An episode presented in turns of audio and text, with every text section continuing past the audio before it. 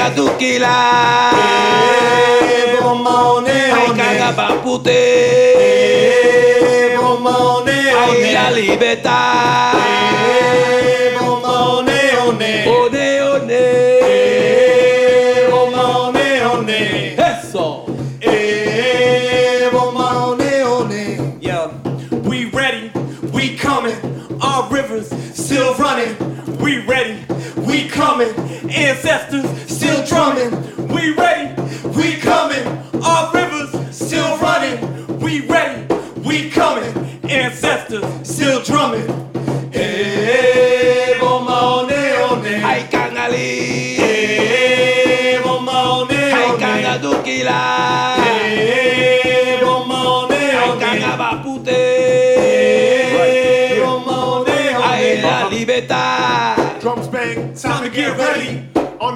sage and machete.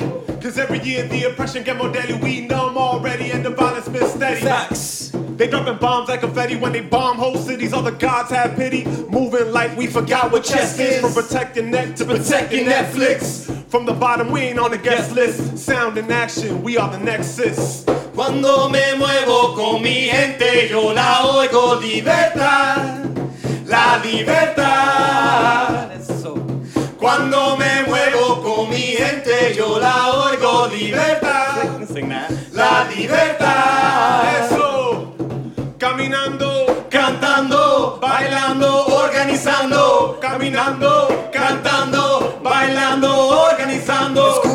Toda mi gente en los barrios, no se lleven del imperio los diarios, resistencia en la sangre hace años, el pueblo vive de cada ser humano, superamos, aguantamos, nos cuidamos uno al otro, el sueño del ancestro colocado en nosotros. Eh, bomba o neón, let me hear y'all say that. Eh, bomba o Hai kanga neón, tukila. eh, bomba o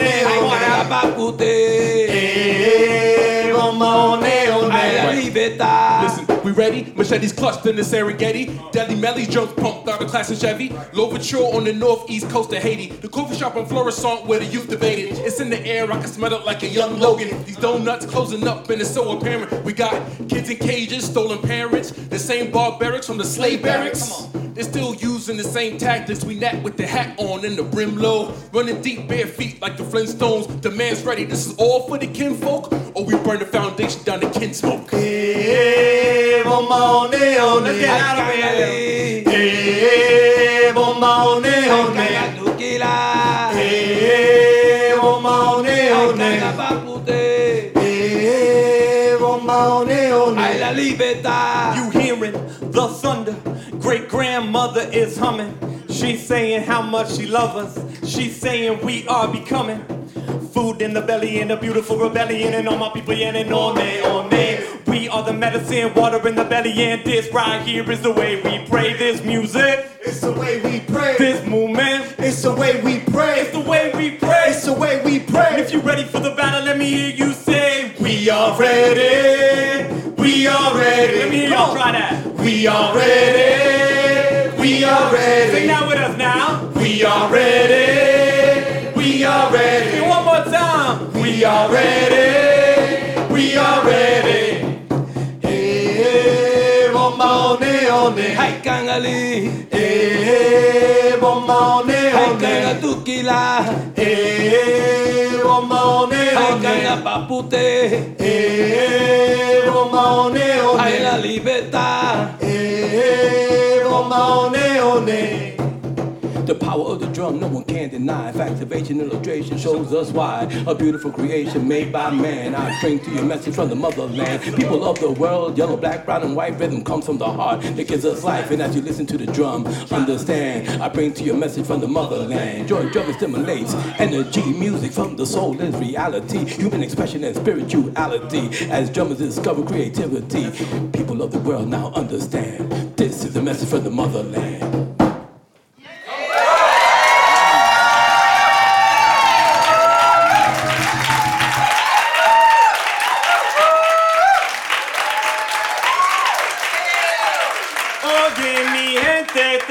Traemos a fuerza.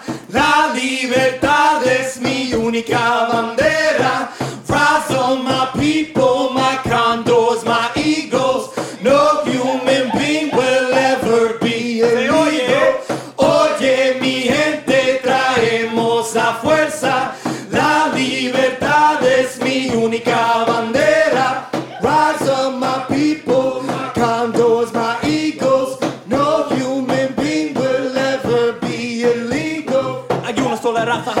Familia humana, la Pachamama canto, yo escucho sus palabras. Ella dice basta, no a la matanza. Cálmense mis hijos, piensen en mañana. La esperanza vive en nosotros de chiquitos. Todo el mundo es posible, ya está escrito. Like San Patricio, fighting for the Mexicans. Fuck a flag, freedom what I represent. Que el pueblo se levante. Levante.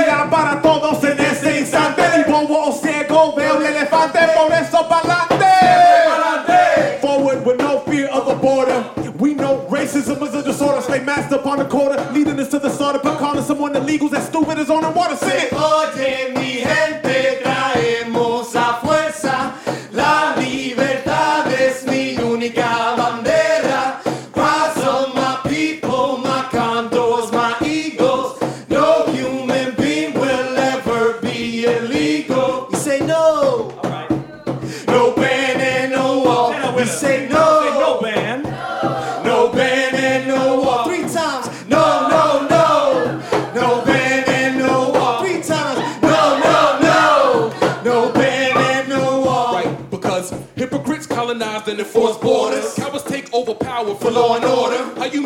to new set up gates, displace folks based on race like an act of grace. Perception changes your information. White folks from Brooklyn, it changes the situation. When they do it, it's gentrification. When we do it, they call it immigration.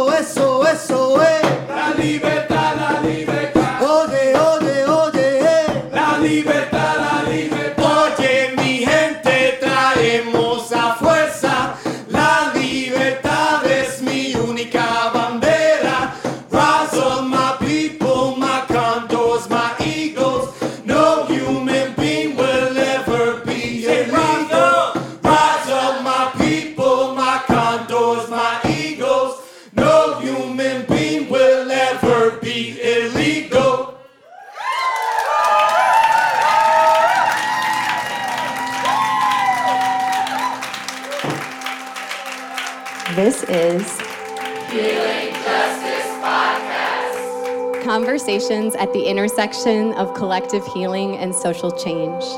I'm your host, Kate Werning, and I'm here today at our first ever live show. Say hey, everybody! I'm here with some of my greatest friends and mentors, including This is Alexis Francisco. I'm here from the Bronx, New Day Church, and the Mystic Soul, Mystic Soul Project. I'm Sumitra Rajkumar, and um, I'm a pr- somatics practitioner and teacher. Um, I'm writing a novel, and um, sometimes political educator and organizational facilitator.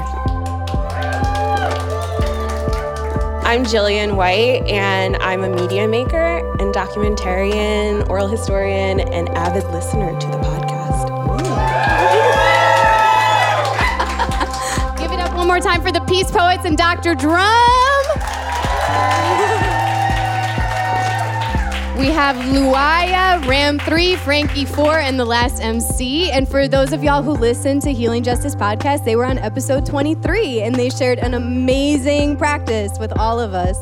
So if you want to learn to use language the way that they do, just listen to that episode and you'll be set. um, and we're so glad that you're here. My name is Kate Werning, and I'm the host of Healing Justice Podcast. I wanted to share with you a little story about these um, flowers. So, um, these flowers came to my door yesterday, and there's this thing about a year ago when the podcast was launched. How many folks were at the launch party? Only a few of you. Oh, yeah. Hey. Okay. So, like, we had a launch party before the podcast existed. Um, and the day of the launch party, flowers arrived to my door that said, uh, Congratulations on your new baby. And I came downstairs because I was like prepping for the party. And so I was like running around and wearing like sweats and came to the door like all like frazzled. And the person dropping them off like looked at me and was like, Congratulations on giving birth. And I was like, What? Um, and so I opened, I was like, This must be wrong. But then I opened them up and the note said, Woohoo, congratulations, Katie, on the birth of your new baby, your podcast, Little Baby Healing Justice. You must be very relieved that labor and delivery, delivery is now completed. Love, Dad. so, I, Jillian and I had talked about like me maybe sharing that story as part of the show. And then yesterday, this showed up, but now I kind of know the drill, right? So like people in my house are asking me like, like, oh shoot, is it your birthday? like feeling like they missed it. Um, and I wanted to just open up the note with y'all. It's like I know they're from my dad, but let, I want to see what he wrote. um, so let's check it out. I hope it's something I want to share. okay. So it says, Happy first birthday. Wow, little baby healing justice podcast. Learn to talk at such an early age. and it's already changing the world. Love, Dad. Very sweet. okay, thank you for letting me share that. Thanks, Dad. Um, thanks, Dad. So today we're here to do a one-year check-in with some of our favorite guests coming at you live from the electropositive space here in Brooklyn. And we're talking about what we've learned this past year, how healing is moving for us in our organizing work, and to celebrate the incredible things that this broader community, including all of you in this room, have moved in the world this past year it's really important that we begin by acknowledging where we are, the earth that we're on, and the people that have supported us to be here. Um, we want to acknowledge that this is Lenape and Canarsie land that we're on. We're in Crown Heights, Brooklyn. Crown Heights? In the house? No one? Okay, weird. Um, and this is a historically black, Caribbean, and Jewish neighborhood. Um, we also really want to acknowledge that the podcast has been informed by many different lineages of healing justice practitioners, some that use that term, and others that practice politicized healing work under different umbrellas. We lift up the work of the queer, disabled people of color and Southern folks in the movement, as well as the interventions and contributions to the movement that have been made through the US Social Forum and the Allied Media Conference spaces in Detroit. Yes, Detroit. We also want to recognize a lot of y'all who do this work here in the room. So I'm going to start with the smallest group, which is people who were on the podcast in the past year. Can you raise your hand high if you were on the podcast this year? Hey! Woo! Y'all are amazing taking your time to share. All of this is volunteer time. So, and it takes many, many hours for the people who come on even to prepare and record. So, thank you so much for sharing with us. Um, how about folks in the room who have been doing this work for more than 10 years? People who've been doing healing and justice work for more than 10 years. Thank you. Yes. Thank you. And then, how I, am curious about sort of who we have in the room in terms of how people identify, and you can pick more than one of these. How many folks identify as an organizer? Hey, and loud too. How many folks identify as a healer? A healer. Hey, thank you. Yes. Um, how many folks identify as an artist or a cultural worker? Yes. Okay, amazing. Um, how many people are like, I don't know that I'm officially any of those things? And yes, we're glad you're here. amazing. So, we are finding ourselves at the one year mark of this project. Um, and the intention of the project is to be a community media infrastructure where we're sharing skills, we're sharing visions and dreams, and also practices that make our movement cultures vibrant and healing, uh, that make them irresistible, that make people want to be part of it, that they look at our lives and they say, That's so free, I got to be there too, right? Um, and if you haven't listened to the podcast before, we release conversation episodes, which is kind of like what you're going to experience today. And we also release practice episodes that are practical applications of how you can try something on at home. Some of them are solo, like a meditation, some of them are exercises to move uh, with and through group conflict. Some are about songs for the streets and figuring out the songs that bring the right vibe and, or, and organization to our actions, right? There's a huge huge range of practices. So I name this here because if people haven't seen the resource before, please check it out. The folks who raised their hand, and actually a total of over 70 people over this past year, took the time to offer practices that are really like golden resources for us. Um, I lean on them often. I used one of them today. Like I listened to it today, even though I heard it a million times when we were recording it and editing it. I needed support to like think about a conflict that I was in, and I listened to one of the episodes, and it helped guide me. Um, yeah. um, and so um, the other thing I think we know, I mean, it's pretty incredible how full this room is. And it feels very clear to me that the reason why this room is full is because all of us are so hungry for these conversations to combine. Um, we had in our first year with no money for the project 500,000 downloads of the podcast. Um, yeah. That's a lot. That's a lot for context. It's a lot. Yeah, it's like metrics wise, that puts us in the top 7% of podcasts in the world. And again, like this is like a scrappy, like, let's Google how to make a podcast and then record conversations with our friends. Like, I think the, what the metric is measuring is how ready we are for this conversation, right? Um, and so, also, the other thing that measures that is that we've had testimonies from organizers from all over the world talking about how they're using it. Because it's one thing to like, consume media and it's another thing to actually change what you're doing right and change your life. Um, and we've had people write in like folks who are organizing in rural areas in the south say when we have a day where it feels like this campaign to stop the pipeline like that we've been running for years the day that we finally realize we're actually going to lose like we send the podcast to each other um, or folks in Romania who have started a listening group who say, like, this conversation hasn't made it to our organizing spaces yet.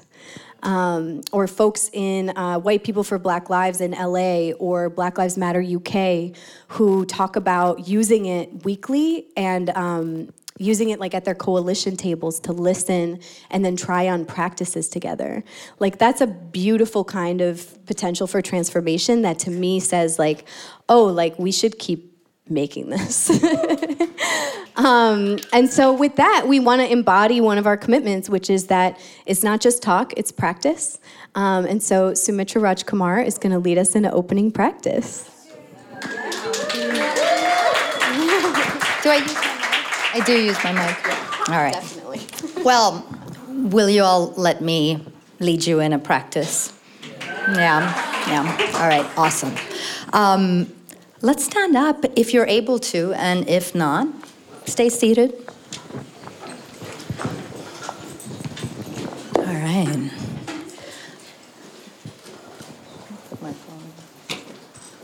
Okay. Oh. All right. Well, I know that when I'm in a room with a lot of people and up on a stage, I have this real kind of feeling in my body of being kind of pulled up and out. I'm super curious, I'm a little nervous, I'm kind of in everyone's kind of field a little bit, right? I'm just like kind of paying attention, really extended, up and out, at my edges. All right. Anyone relate to that? Yeah? Okay, okay. And then there's another part of me, though, that's also a bit of a grouchy recluse that kind of wants to be snuggled up in bed with the covers pulled up and watching some show or reading a book. And so there is that part of me too, you know, and it's it's here with me. Yeah. Anyone relate to that? Yeah. Anyone str- strangely, and I say strangely, this is part of me too. Anyone relate to both at the same time? Feeling both at once a little bit? Yeah, okay, all right. So awesome, welcome. Yeah, and we're gonna center with that. Yeah, and so I'm gonna lead you in a centering practice. And centering is not um, according to somatics, which is the methodology I've been schooled in by generative somatics out in the Bay Area. Yeah. Um, it, centering is not, we don't center to be calm or kind of just like kind of tamp things down. We center to be more connected to whatever's going on for us, to be with what is, yeah. And so connected to ourselves more and connected to other people. Present, open, connected. Yeah. So, with that, let's all just tie into breath first. Breath is life. Breath is an indicator that you are indeed alive. Yeah. So just tap into that as is. Don't force it. Just breathe and notice that you're breathing to start off with. And on your next exhale, just lengthen it just a little bit. So lengthen that exhale just more than the previous one. And then on the next one, lengthen it a little bit more.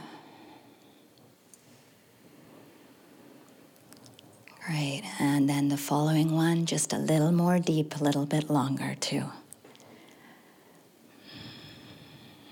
Great. And then take your palm and place it on your belly, maybe a couple of inches below your belly button. Yeah. And just feel the sensation there. Yeah. There's that bowl of the belly, bowl of the belly and pelvis. Yeah. And just kind of invite the breath there as much as you can. And if not, just feel the sensation right there. Yeah, we call this the center of gravity. So, from this place, this center, we're gonna center in three dimensions length, width, and depth. All right. So, your vertical plane, kind of a horizontal plane, and almost like a cross sectional plane. Yeah. So, really taking up more of yourself, being more with yourself along those planes. Yeah, you with me?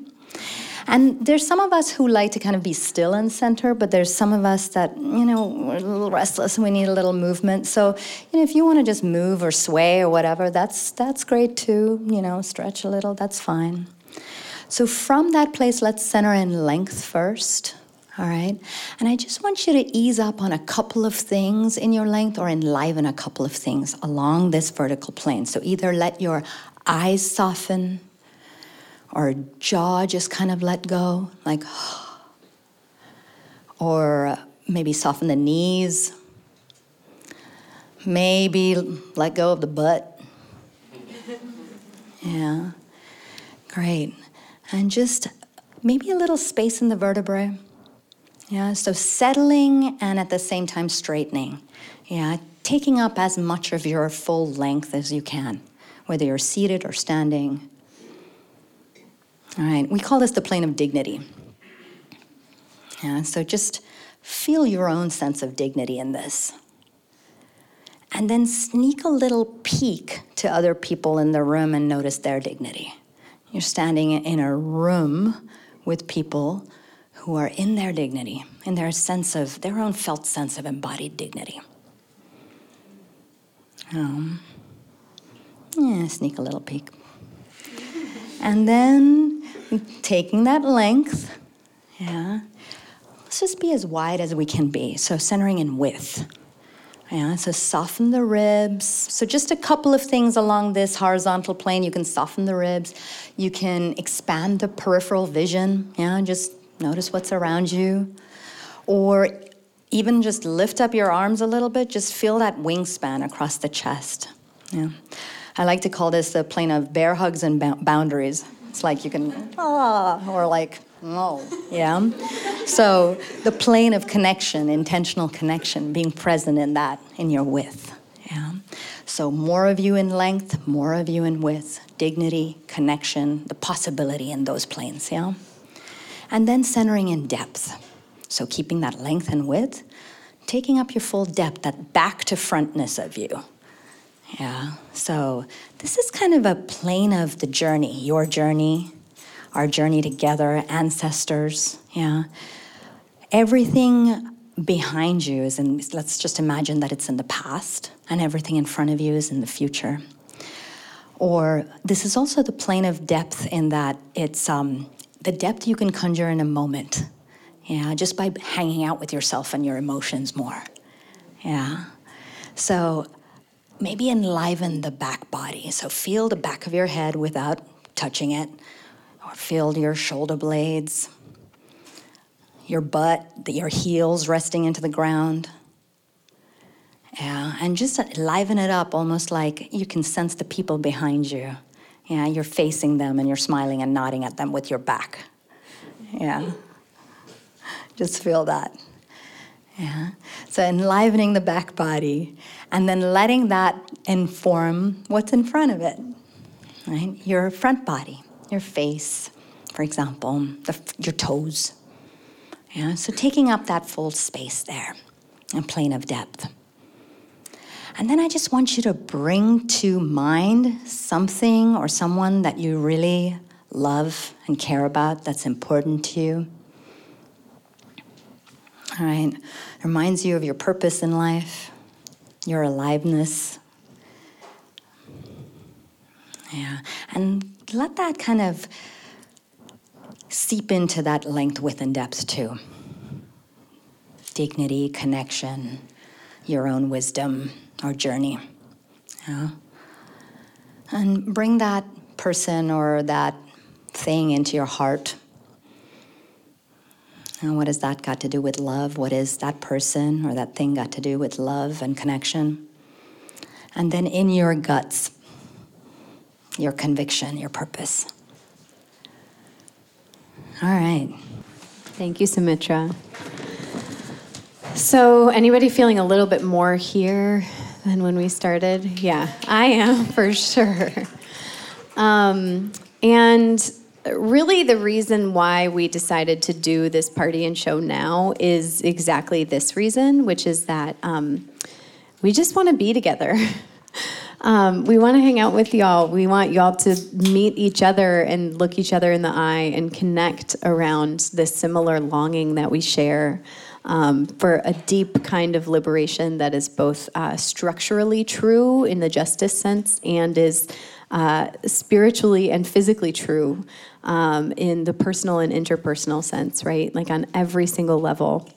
And um, these folks who are seated here to varying degrees, but with the same amount of deep respect um, and adoration, have been some of the people that I turn to for these questions and conversations. Um, and so we're going to have a little bit of a group conversation now, just about what this past year has been like, um, where we've been, and also specifically what has impacted y'all in terms of your relationship to this project, uh, whether being on the show created anything interesting in life, um, and what we're observing happening in the world. Yeah.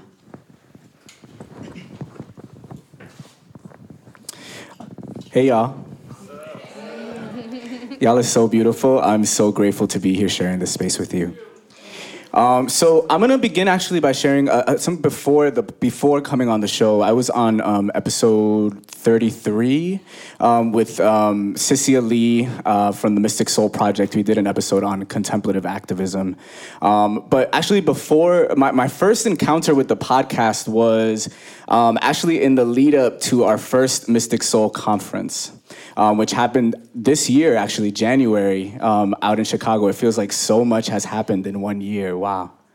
Um, but this year in January, we gathered. For those who don't know, um, the Mystic Soul Project is a nonprofit um, that was started by three incredible human beings um, Jade Perry, Ra Mendoza, and Teresa Pasquale Mateus, um, who all three were also on the show at another episode. Um, and so they created this nonprofit to be a place uh, that centers uh, POC, uh, spirituality, specifically uh, contemplative spirituality, uh, wisdom, traditions, and practices at the intersections of healing, uh, spirituality, and activism. And so the vision, yes, that, yes, snaps.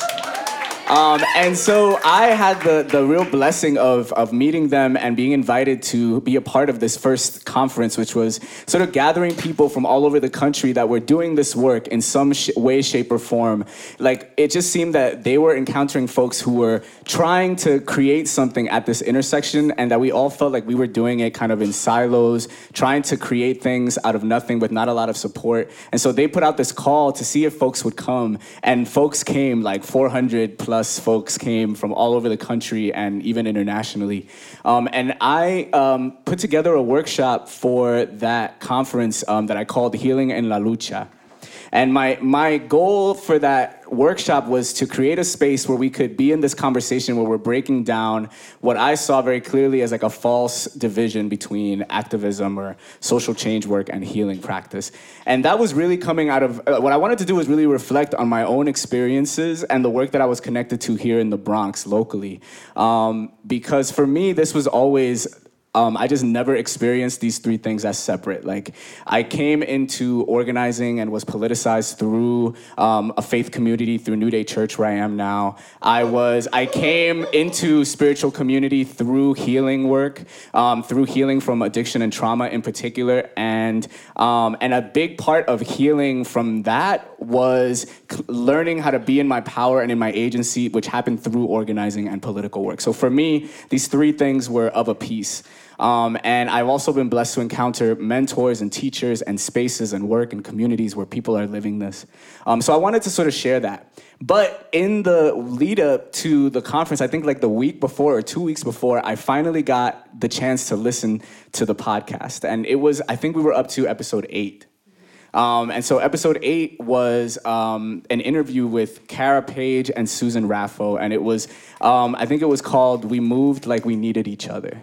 And I just remember listening to this episode and being just in, like enraptured by it because they're telling the story of the emergence of this um, healing justice framework in this very specific moment and context of the US social forums in 2007 and 2010, Atlanta and Detroit. And I had no idea that this of, of this history before hearing this. I'm listening to sort of how this came about and how intentional it was and what at what scale folks were having this conversation, right? That it was talking about how do we be deeply deeply grounded in place and in lo- and in history and in context and in people when we're doing this work of bringing together um, organizing and justice work.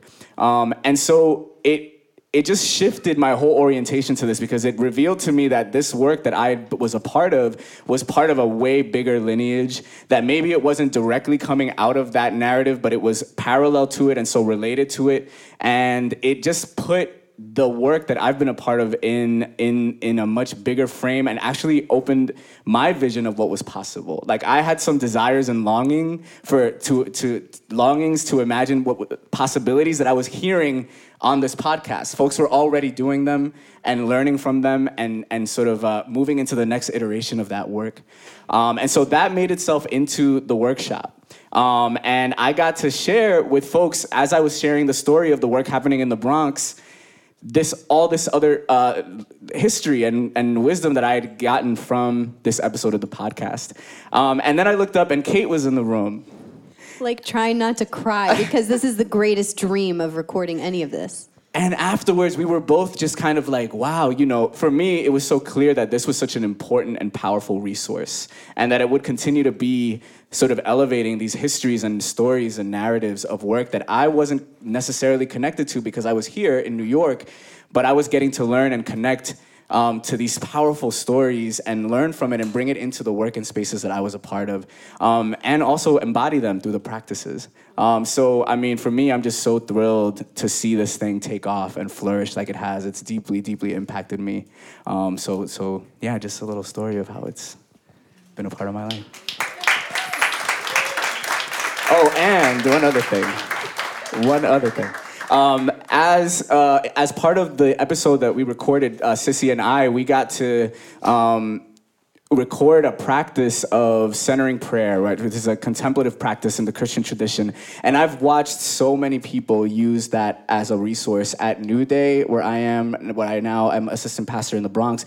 But all over. Like i have folks reaching out saying this is a practice that i've never really been able to access or i've been able to read about but didn't know how to like actually move inside of. And so we create we got to create this little 10 minute resource that is actually allowing folks to build a practice that's nourishing them spiritually in their individual lives but also making its way into their movement spaces. So i'm just just so deeply moved um, by being able to be a part of that. So thank you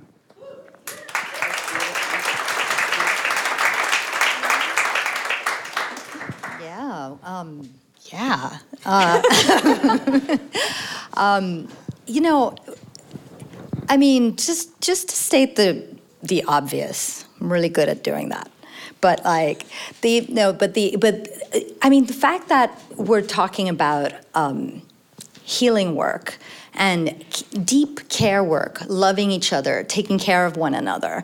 Um, healing through painful suffering, trauma that oppression um, creates, basically, how it impacts our bodies, health.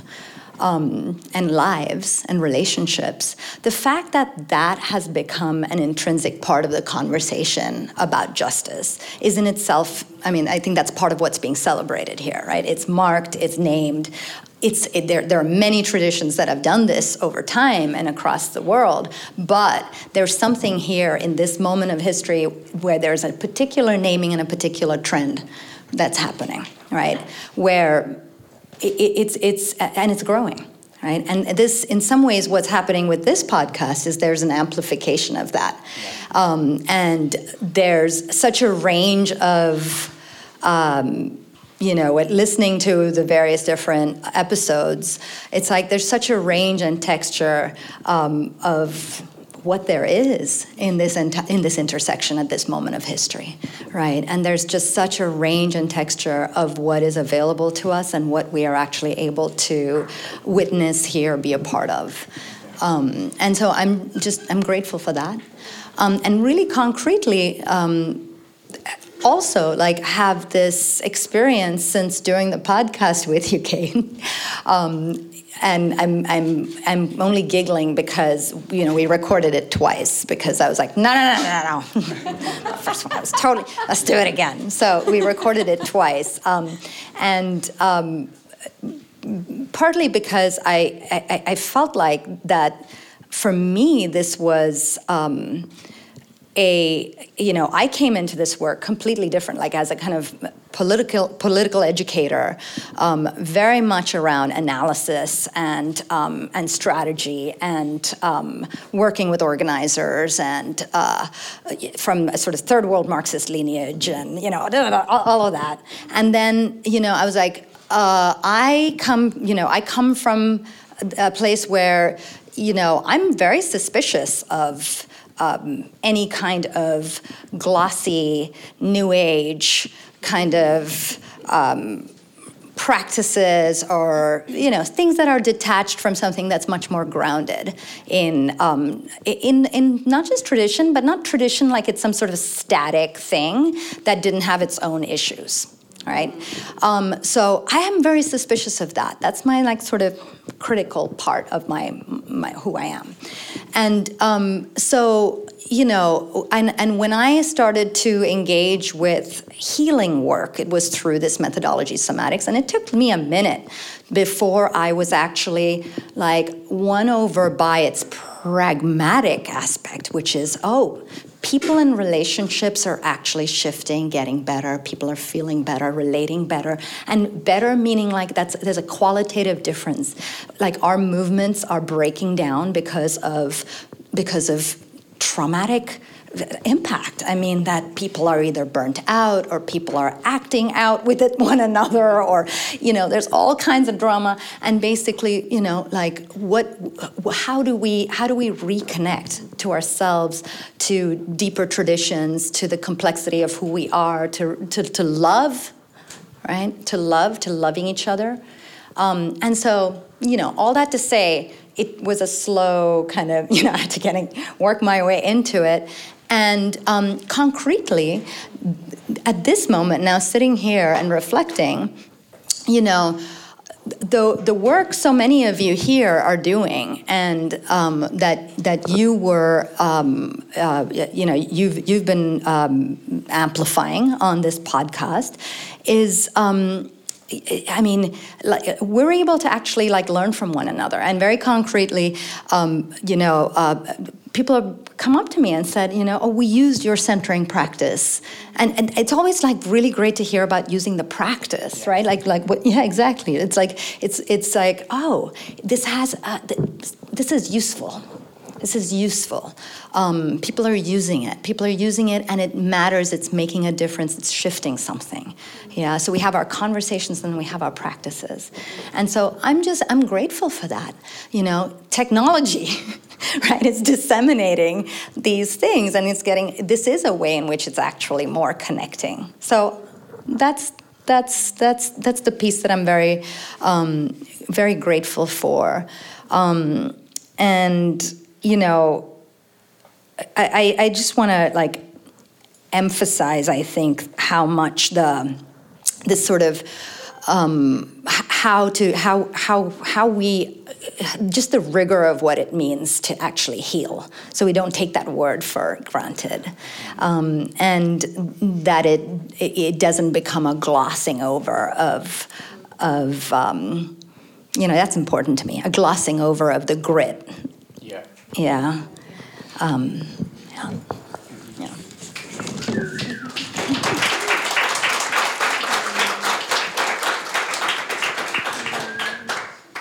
It's kind of hard going third.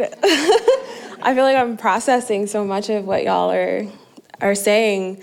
Um, but I really appreciate you also, well, one, bringing like political education into the room um, because I actually think that conversation is really connected to conversations about healing. Um, I think so many of us do not learn about our peoples, do not learn our like true histories.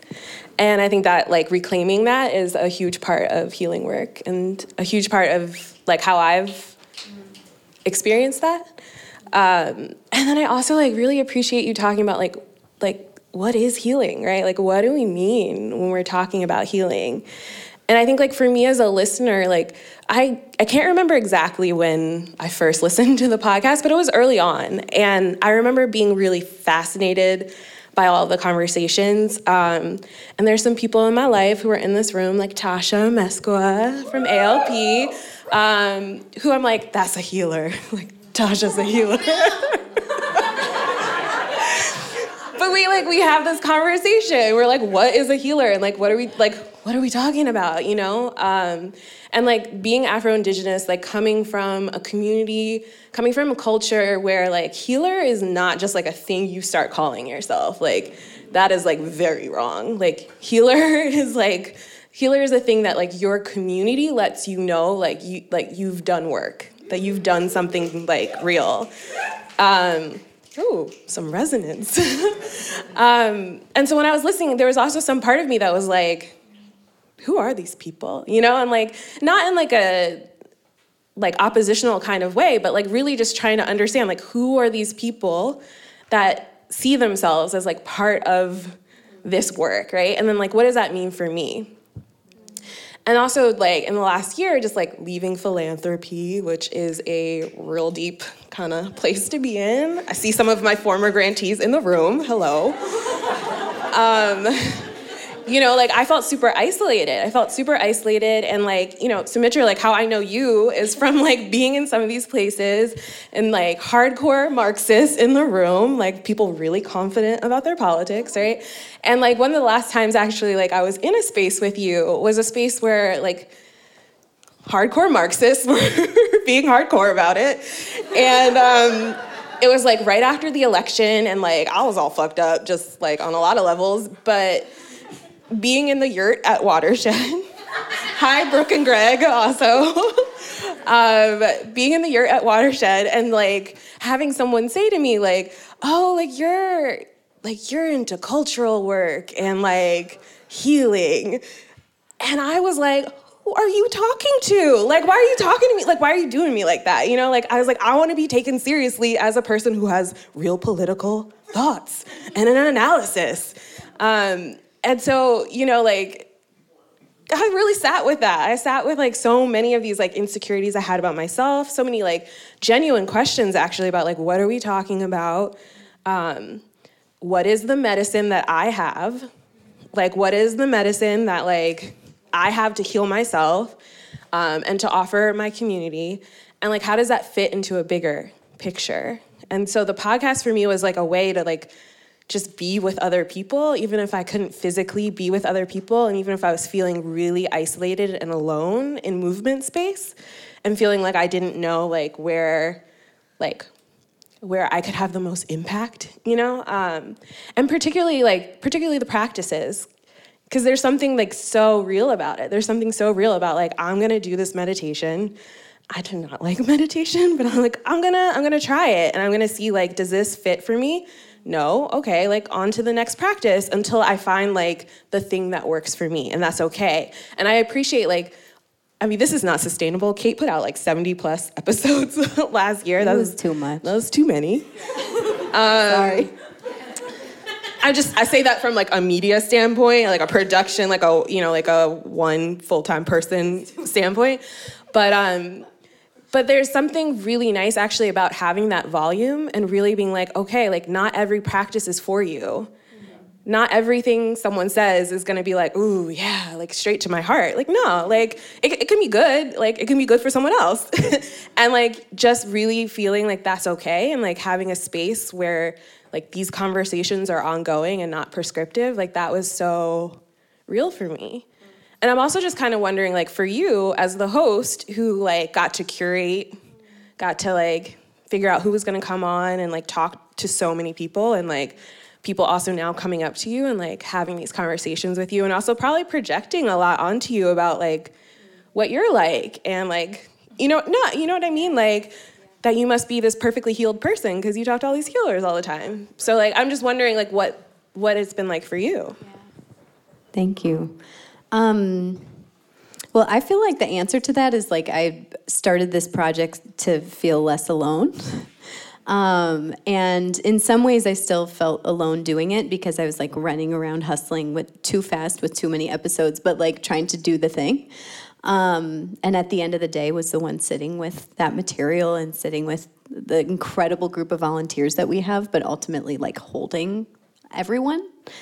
Um, and the thing that strikes me, there's a couple things that strike me about what you shared. Like, I think one of the biggest patterns that I've experienced, both in listening to people and seeing how it's received in the world, but also personally, like in terms of my movement friends who is interested in asking in depth questions around what we're learning and what we're observing, and basically what you just asked, Jillian, um, and who dismisses this as part of the work. Um, and I think there's something really deep, like there's deep levels of misogyny around what is considered building power um, and what building power has to look like. Um, and something that I really appreciated about the Surviving Election series that we just did is I feel like I had to face more like, what is this direct kind of like I was working on a political campaign and also trying to do this work. And I see some people in the room who participated in that series or, or work on campaigns.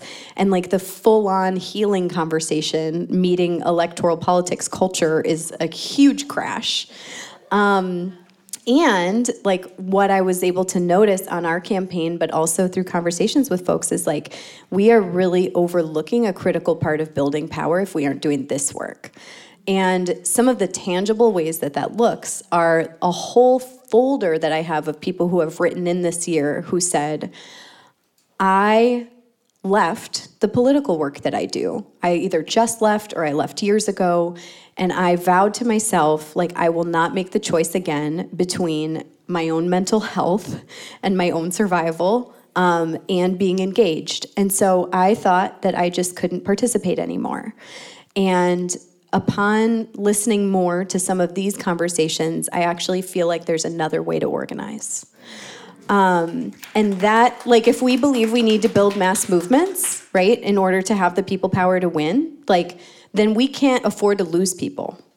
Um, and so, very practically speaking, like keeping bodies, minds, and hearts engaged and participating requires taking care of each other. Um, and also that building power is not just in numbers of bodies or petition signatures, right? Like the way that we also build power is how much like I have one body that I can bring to the action, but I can I can fit varying degrees of power in this body. and so like how much power is each one of us able to show up with is also deep personal and interpersonal work, right? Um, and so there's a piece for me, I said this recently, and one of my friends in the room actually mirrored it back as like, whoa, that really struck me, is just how hungry I am to take very seriously from an organizing standpoint um, all of the levels on which we need to be building power um, to change this world structurally. So that's a main thing that stands out to me. Um, and speaking of which, uh, some of the folks who do that really well for us are the Peace Poets. So can we invite you all back up here? Yeah. Give it up for Alexis, Sumitra, and Jillian. Peace. Peace, peace, family. Yeah. Thank you for holding that time and sparking the debate um, to our, our family who were just up here. Um, while we got situated, just go into? Yeah, okay, cool. So um, I just, we're just gonna share a few um, thoughts based off of our experience. Um, and I wanted to take a moment just to ground us because um, we're one of those interesting identities or like ideas, uh, crews that some folks are like, you know, of course I know the Peace Poets. Like, y'all are everywhere. And then other people are like, who the hell are the Peace Poets? um, and so, why is it um, interesting to know or to want to know what we have experienced in regards to our own healing journeys? Um, so to just share with y'all that the last 10 years, over 10 years, um, we've been artists who've been dedicated to liberation, have been committed to liberation. Um, and what that means, right? Because it's like, what does that mean though? Um, two ways two very concrete ways that uh, we've identified this work and how to hold this journey is one by being in relationship to those who are on the front lines of liberation struggles. Mm-hmm. So you cannot be an artist who is for liberation and just remain in your room or just remain on the stages that are uh, palatable right? You have to be in relationship. And once you're in relationship, people will be like, yo, we need you to be in the streets. We need you to come out. We need your voice there. Like, it's cool, yeah, y'all doing shows, but we really need you to show up. Um, so that's one thing, being in relationship. And the second thing uh, is escaping me right now. is that you are putting what you have on the line. That's number two. I knew it would come to me. You are putting what you have on the line. Because of our history and, and the context of who we are, what we have isn't really resources, um, but we do have a lot of energy and we have our time. Um, and so it's not enough right to just know what's happening like oh yeah i do i follow i follow those people i follow the organizers you know i repost that's cool. but what are you putting on the line? What are you putting on the line? And as as artists who have walked this path, for us that has less been about it hasn't required us to spend money, but more so walk away from money. And it has required us to put the safety of our bodies on the line. Right? When people are, we're like, yo, we got a song. And they're like, yeah, but we really need people to just risk arrest. And we're like, okay. Can we do it singing though? So those are the two things that I, wanna I, I, wanna share with y'all that um, make it worthwhile.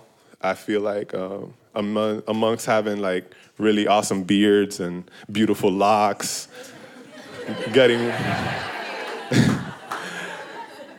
getting worth to know us. And in in my personal journey, over this last couple of months, we've been, you know, to to the border. We've been to France. We've been to up and down California, um, and many breakdowns happened along the way. Uh, and we decided that this this thing that we're this gathering that we're at today would be the last thing we do for three months, and we're gonna just like fall back and take time to really reflect because we knew uh, at many instances uh, over this last year that we could not just continue to respond and react. Uh, so just to share with y'all that, um, that's a practice and, and it's important that especially as we go through life, big life transitions, um, just to share personally, like my parents are getting older and one of them has Alzheimer's. Uh, and so that's, we have to also be mindful that healing is going to take different forms. Sometimes it's going to look like you getting a full-time job because you have more financial responsibilities and you gotta you gotta handle that because otherwise things are gonna fall through the crack because this system doesn't care about our dignity in the way that we know we need to be vigilant and active in. So that's what I wanted to share with y'all. Um, yeah, thank y'all so much for sharing your presence tonight uh, and continuing the work on your own path.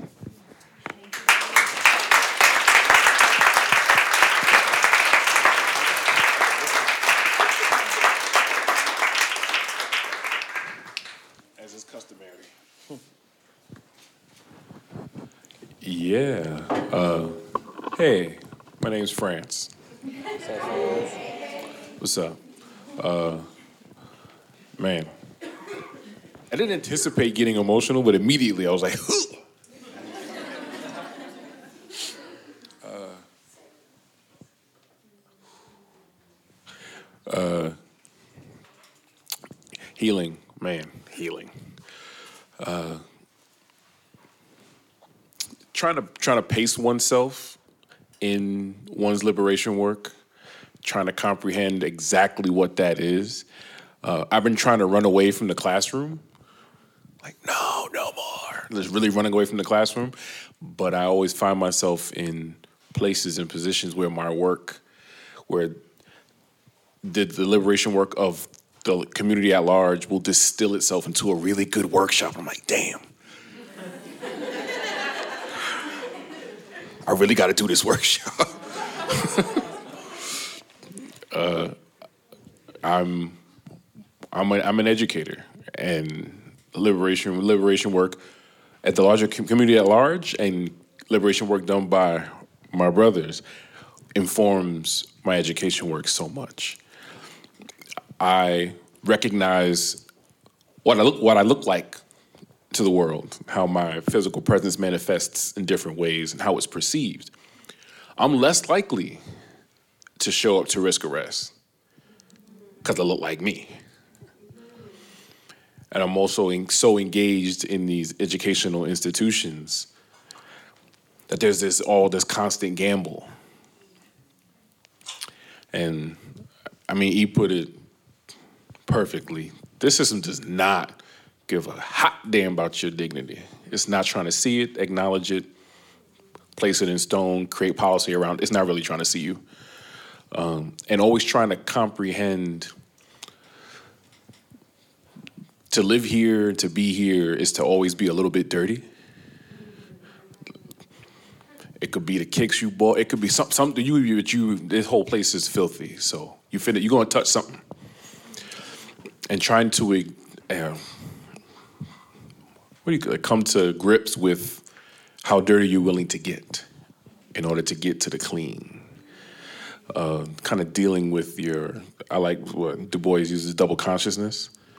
Many of us the, who do this work engage unconsciously in our double consciousness. Uh, and we have al- we've always been really good about having that conversation and being real about. Uh, I took a full time job, and it wasn't without a month of agonizing. It's like, oh my god, what am I? Oh my god, having the guys be like, yo, we out to this community that called us, and recognizing how I was like, it hurt to say no. And I think in the time that we're going to take to rebuild, I have a lot of personal healing to do around how I have shown up and invested in the narrative of complete strangers, of people with no uh, uh, obligated tie to me, and become family with a whole bunch of people. But how much attention have I given my family? whose expectations are sky high, but our obligations are far more tangible. And how do I, what's my balance?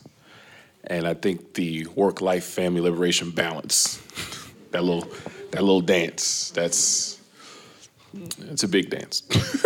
and it's the, it's the one that I'm really looking, because I've taken for myself as an artist. I haven't been able to show up powerfully in my most powerful place because I'm so ag- I'm uh, so much anxiety around that balance. Have not mentioned what healing looks like, but that's where I am.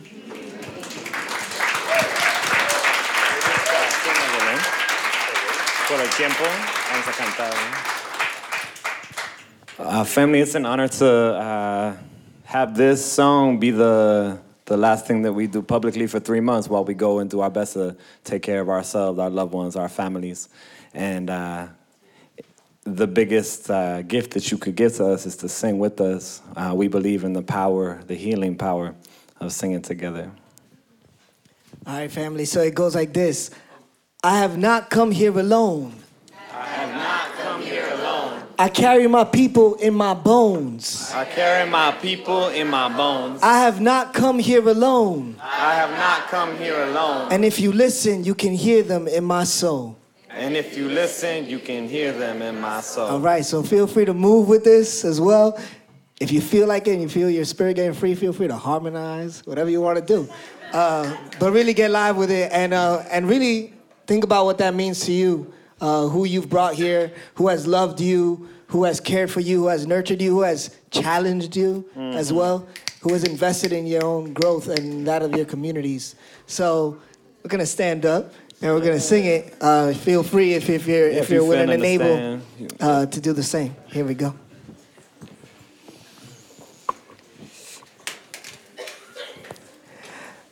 I have not come here alone. Uh, I carry my people in my bones. That's right. I have not come here alone.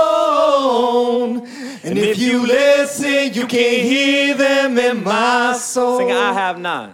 I have not come here alone. Say, I carry my people. Yes. I carry my people in my bones. in my bones. Sing, I have Uh, not.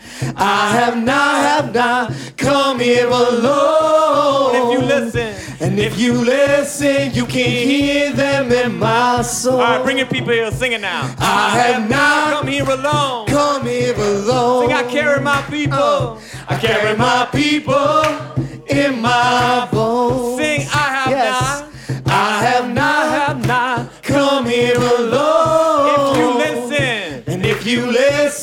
Can hear them in my All right, you can move your body with it. Come on. I have not, have not come here alone. No, no, no, no. Carry my people in my bones. Sing it That's loud. right. I have not. I have not, have not come here alone. And if you listen, you can hear them in my All right, sing it to each other. Let each other know. I have not, have not here alone. No, no, no, no. I carry my people in my bones. Sing. I have That's not. right. I have not, have not come here alone. And if you listen, you can hear them. We're gonna do it one time soul. through with mad joy. I have not Celebrate. come here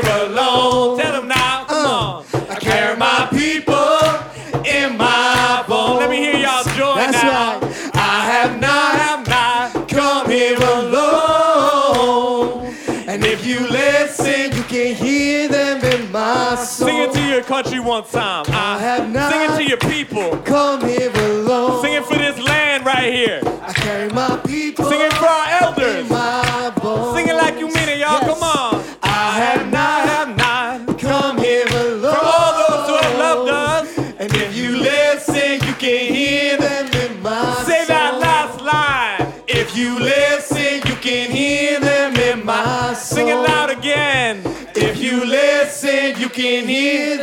Sing it one soul. more time.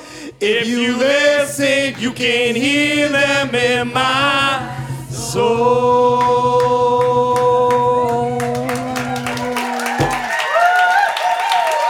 Thank you. Phil.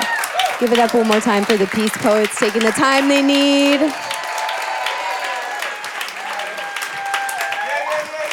That's some beautiful modeling of them responding and doing what they need to do, yeah? We are going to miss you. Um, that's why we record you on the podcast and we can listen while you're gone. Um, so, Jillian and I want to just share a little bit about how things have been going on this project. I mean, I feel like this room whole, convening people together, putting out an invite and seeing what happens. I mean, there's one thing about like putting out audio is that you it is a risk you put it out into the world but like if nobody listens you're the main person who knows that uh, when you throw a birthday party if nobody shows up or a couple people show up even worse.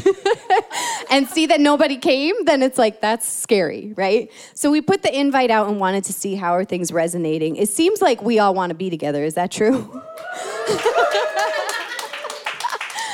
Um, and so that metric alone is the reason why we want to continue this project. Um, there are so many people that are going to tune in via the podcast and the live stream that live in places where they don't get to gather in a room like this, right?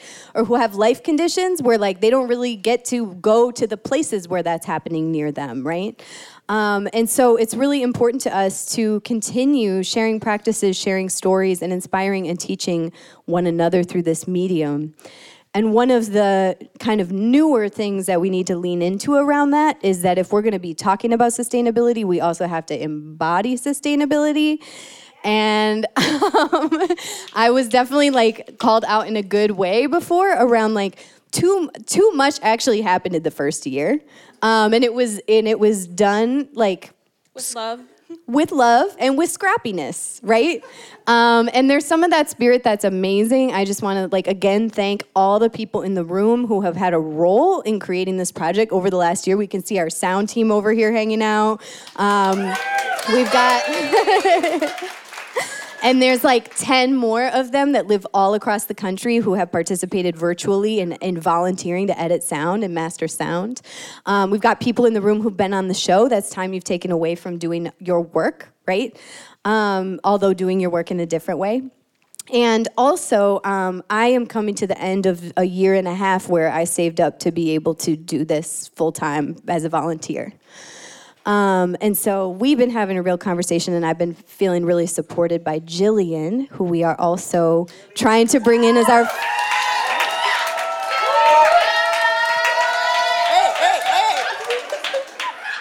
We didn't even announce it yet.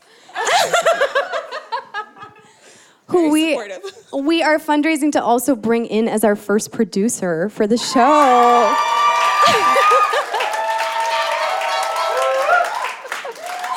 Yes. I feel really emotional actually. Like that song, like like I just feel myself like still rocking in it right now actually. Um, yeah. None of us got here alone. Like none of us did. Um, and the show can't happen alone. Um, I feel really emotional. I'm just gonna sit with that right now.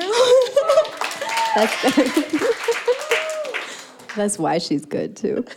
Um, so we're gonna make we're gonna talk a little bit about what we're doing. It'll be kind of just like a brief update kind of format. Um, but we're also gonna like the thing that you can probably already feel is that we're gonna ask that those who can give money to help us do this thing, we're gonna ask you to give it.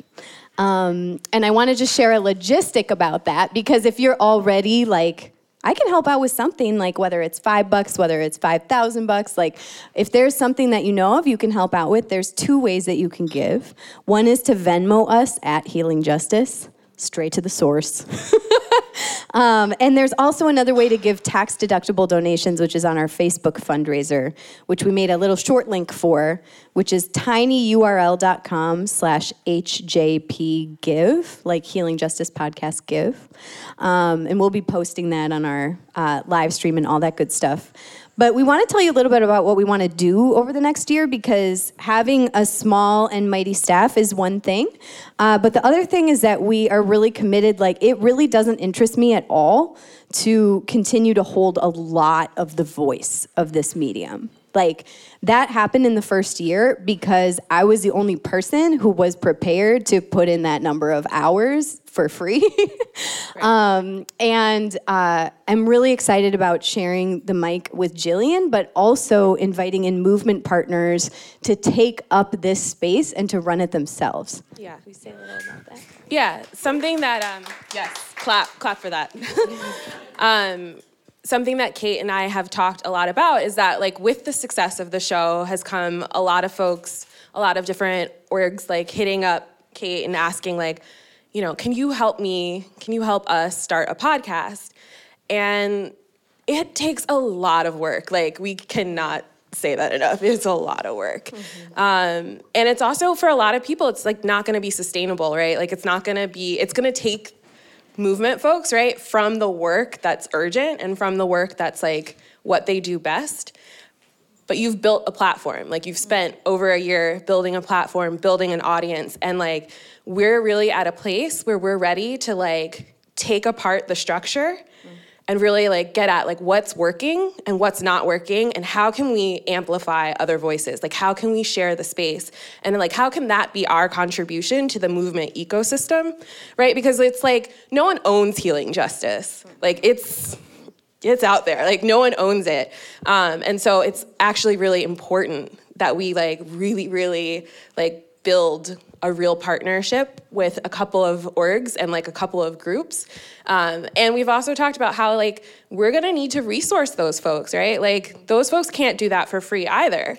Um, and so like that's our commitment is like to try to raise that money, not just so like we can get paid, which is actually like that's survival and that's like fucking real. Like I didn't get here alone. Like um, you know and also like those folks didn't either and they're doing really important work that deserves to be resourced as well Yeah, Yeah, and we've worked out a bunch of different that we have like a budget spreadsheet that's like scenario 1, scenario 2, scenario 3. It's like let's try to raise money and see like what we think we can do with these different like with what happens. um, and what we basically figured out is like to continue to run the show together in a similar way, we have to raise $100,000 next year. Um, that's an amount of doable, money. Doable, doable, doable. um, to also do the movement partnership and to be able to support movement partners in the time that they're taking to cr- co-create media with us, we need to raise another 30,000. Doable, also doable. Both doable. Also, as a first time person holding down the budget of a project, like those sound like some numbers to me. You know what I mean? Um, and so, what we're asking tonight is that those of you who can chip in five bucks, those of you who can chip in thousands, those of you who are like, I'm connected to a foundation, let me make an introduction for you, right? Or like, hey, I don't, I don't have connections around money, but I can volunteer. Like all of those kind of extensions right now mean a lot for us because we're running through scenario one, two, three, four, five, six, and trying to figure out what we can really commit to next year. But our desire and orientation has really been to like com- commit big. Um, and to believe that the community will will get it you know? Um, so i do just want to ask one more time. So we have the venmo is? Um, and the facebook fundraiser is at tinyurl.com slash hjpgive so if you're able to chip in any amount to help us do this thing, we so appreciate it. And all of you who have already given, Yeah. bless you. Like this project is this is like this project is a collective body, and you are part of it. And we're going to invite our brother Alexis to come out and give us some closing words. And I invite anyone who's been involved in the show over the last year, whether you were a guest, whether you helped out for like one hour, whether you helped out just at the launch party and now you're back here, um, to start to make your way to the sides because we're all going to come up on stage together and blow out some birthday candles in a minute. So if you're like, mm, I did one thing, but it doesn't really count, it counts. Okay? So get ready to come up here and sing happy birthday with us. Can we just give it up for Kate and Jillian, like real big right now? Yes, yes.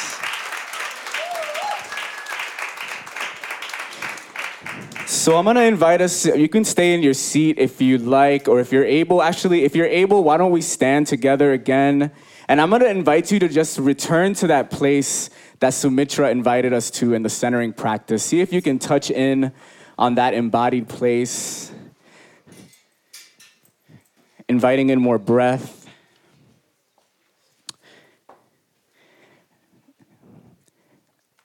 And I'm gonna invite us to just collectively, energetically, just open our hearts in gratitude to every person that played a role in any way with the generating of this powerful project that has touched us so deeply in this room. So, from the guests who shared their stories and their lives and of their communities with us all, to all the folks who played a role in editing, recording, processing, and making these episodes available to us all, just extending gratitude to the folks who played a role in generating this amazing content this last year.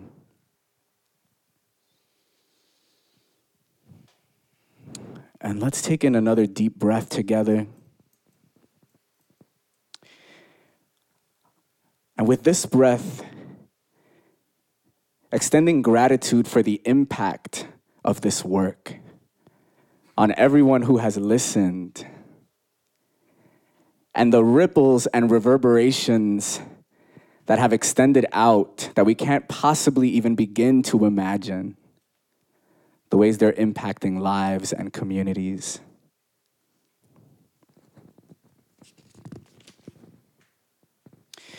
May every word spoken through this platform be a seed of possibility. And may we, in our listening, become fertile soil for those futures to take root. May we be nourished by the wisdom of the past and inspired by visions of a world we know is not only possible, but already on its way. Felicidades Healing Justice podcast. And may the next chapter of this journey abound in power, love, and deep commitment to wholeness and liberation. Ashe, amen, and so it is.